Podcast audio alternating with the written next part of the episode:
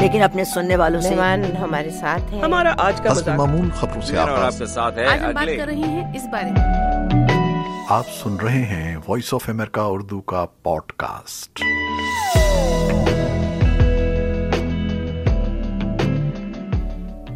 سانیہ گیارہ ستمبر دو ہزار ایک۔ نیو یارک کے دیو ہیکل ٹوئن ٹاورز کا چند لمحے میں مسمار ہو جانا ان سے اٹھتا ہوا دھواں۔ گرد و غبار اور اس کے تلے دبے لوگوں کی چیخ و پکار اور پھر یہاں واشنگٹن میں پینٹیگون کی عمارت پر حملہ آج بھی نظروں میں سمائے ہوئے ہے۔ وائس آف امریکہ اردو کے پوڈ کاسٹ کے ساتھ میں ہوں خالد حمید۔ دلچسپ معلومات اور کہانیوں، ماضی کی یادوں اور نت نئے موضوعات پر اس سلسلے میں ہمارے ساتھ شریک رہنے کے لیے آپ اپنی فون کے iTunes, Google podcast یا اسپوٹیفائی ایپ پر وائس آف امریکہ اردو کا پوڈ کاسٹ سبسکرائب کیجیے۔ رواں سال اکتیس اگست کو آخری امریکی فوجی کے انخلا کے بعد افغانستان میں بیس سال سے جاری جنگ ختم ہوئی اور ساتھ ہی گیارہ ستمبر کے سانحے کی برسی قریب آ گئی، جب دلوں کو دہلا دینے والا واقعہ رونما ہوا، جو کسی فلم کا منظر لگتا تھا یا کوئی بھیانک خواب۔ مگر وہ ایک حقیقت تھی جو آج بھی ذہنوں پر ایسی نقش ہے کہ بھلائے نہیں بھولتی نیو یارک کے دیو ہیکل ٹوئن ٹاورز کا چند لمحے میں مسمار ہو جانا، ان سے اٹھتا ہوا دھواں، گرد و غبار اور اس کے تلے دبے لوگوں کی چیخ و پکار اور پھر یہاں واشنگٹن میں پینٹیگون کی عمارت پر جہاز کا گرنا آج بھی نظروں میں سمائے ہوئے ہے ہمیں امریکہ آئے ہوئے تھوڑا ہی عرصہ ہوا تھا۔ پی آئی اے کی طرف سے میری بحیثیت مینیجر واشنگٹن تین سال کے لیے پوسٹنگ ہوئی تھی اور سن دو ہزار کے آخری مہینوں میں میں نیو یارک میں اترا، جہاں پی آئی اے کا ہیڈ کوارٹر تھا۔ خیال تھا کہ چند دن ہیڈ آفس میں ضروری بریفنگ کے بعد اپنی منزل واشنگٹن روانہ ہو جاؤں گا، لیکن جن صاحب سے میں نے چارج لینا تھا، ان کے تبادلے میں کچھ تاخیر ہو گئی، لہٰذا ہمیں نیو یارک میں قیام کرنا پڑا۔ لیکن یہ اس لحاظ سے بہتر ہوا کہ یہ تاریخی شہر اور خاص طور پر مین ہیٹن کا علاقہ تفصیل سے دیکھنے کا موقع مل گیا۔ چونکہ ہمارا دفتر بھی مین ہیٹن میں ہی تھا، اس لیے آس پاس کی بلند و بالا جگمگاتی عمارتیں اور سڑکیں دیکھنے کا خوب موقع ملا اور خاص طور پر دنیا کے بلند ترین ٹوئن ٹاورز کو کئی بار دیکھنے کا موقع ملا۔ اس وقت کبھی گمان میں بھی نہیں تھا کہ ہم ان کو ایک دن مٹی کا ڈھیر ہوتے بھی دیکھیں گے۔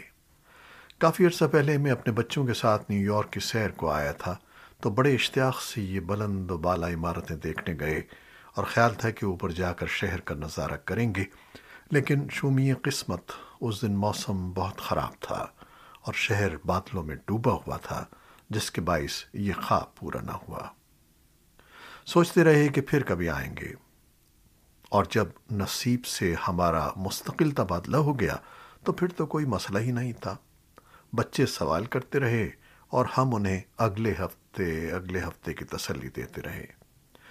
مگر افسوس کہ وہ اگلا ہفتہ کبھی نہ آیا اور ہم ان تاریخی عمارتوں کی سیر کر سکتے اور ان کی سب سے اونچی منزل سے اس تاریخی شہر کا نظارہ کر سکتے۔ جون دو ہزار ایک میں میری فیملی بھی امریکہ آ گئی اور انہوں نے نیو یارک سے واشنگٹن کی طرف سفر کیا۔ میں انہیں گھر لے آیا اور بچوں کے اسکول اور کالج کے معاملات شروع ہو گئے۔ بیٹیاں قریبی اسکول میں جانے لگیں اور بیٹے حارث نے مقامی نووا کالج میں داخلہ لے لیا۔ بیوی مونا کی کوئی مصروفیات نہیں تھیں اور وہ گھر پر ہی رہتی تھیں۔ ویسے بھی میری والدہ ساتھ تھیں، اس لیے ان کی دیکھ بھال بھی مونا ہی کرتی تھیں میرا دفتر واشنگٹن کے وسط میں این وائٹ ہاؤس کے پیچھے اسٹریٹ سترہ پر تھا۔ چونکہ ہارس کا کالج راستے میں ہی تھا، اس لیے میں اکثر اسے چھوڑتا ہوا جاتا تھا۔ گیارہ ستمبر سن دو ہزار ایک کو بظاہر ایک معمول کے دن کا آغاز تھا۔ صبح کے وقت ہم دونوں باپ بیٹا گاڑی پر سوار اپنی اپنی منزلوں کی طرف رواں دواں تھے۔ کہ واشنگٹن سے ذرا پہلے جب میں ہارس کے کالج کی طرف مڑنے ہی والا تھا تو میں نے ریڈیو پر سنا کہ امریکہ پر کوئی دہشت گرد حملہ ہوا ہے اور دو جہاز نیو یارک کے ٹوئن ٹاور سے ٹکرا گئے ہیں۔ ابھی ہم اس خبر پر چونکے ہی تھے کہ سامنے دیکھا کہ واشنگٹن میں پینٹیگون کی عمارت سے دھواں اٹھ رہا ہے۔ ہارس نے کہا، پاپا، یہ کوئی بڑا مسئلہ ہوا ہے، آگے نہ جائیں۔ اب کچھ سمجھ نہیں آ رہا تھا کہ کیا کریں۔ فوراً گھر فون کیا۔ منا سے پوچھا کہ کیا کر رہی ہیں۔ ٹی وی کھولیں، دیکھیں کیا خبریں ہیں۔ جب انہوں نے دیکھا تو کہا کسی حادثے کی فلم چل رہی ہے۔ میں نے کہا، یہ فلم نہیں، حقیقت میں یہ حملہ ہوا ہے۔ تب انہوں نے غور سے خبریں سنی اور اس کی تصدیق کی۔ ریڈیو بھی ساری تفصیلات دے رہا تھا۔ اس دوران ہم ہارس کے کالج پہنچ چکے تھے۔ میں نے اسے کہا، جا کر دیکھو لوگ کیا کہہ رہے ہیں اور کیا کالج کھلا ہے کہ نہیں؟ وہ اندر گیا اور تھوڑی دیر میں ہی واپس آ گیا۔ اس کا کہنا تھا کہ سب پریشان ہیں اور کسی کو کچھ سمجھ نہیں آ رہا کہ کیا ہوا ہے اور شاید کالج بھی بند ہو جائے۔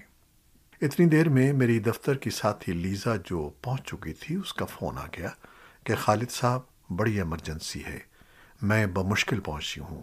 شہر کو پولیس نے گھیرے میں لے لیا ہے، سڑکیں بند کر دی ہیں۔ اس لیے آپ جہاں ہیں وہیں سے واپس لوٹ جائیں اور اس طرف نہ آئیں۔ میں نے حارث کو کہا کہ تمہارا بھی یہاں رہنا ٹھیک نہیں، اس لیے بہتر یہی ہے کہ تم بھی واپس چلے چلو۔ یوں ہم دونوں خوف زدہ گھر واپس آ گئے۔ گھر میں والدہ اور بیوی بھی پریشان بیٹھی تھی تھوڑی دیر میں بچیاں بھی واپس آ گئیں، ان کے اسکول بھی بند کر دیے گئے۔ ہم سب ٹی وی کے سامنے بیٹھ گئے اور وہ ناقابل یقین مناظر دیکھتے رہے۔ جن کا سوچ کر آج بھی رونگٹے کھڑے ہو جاتے ہیں۔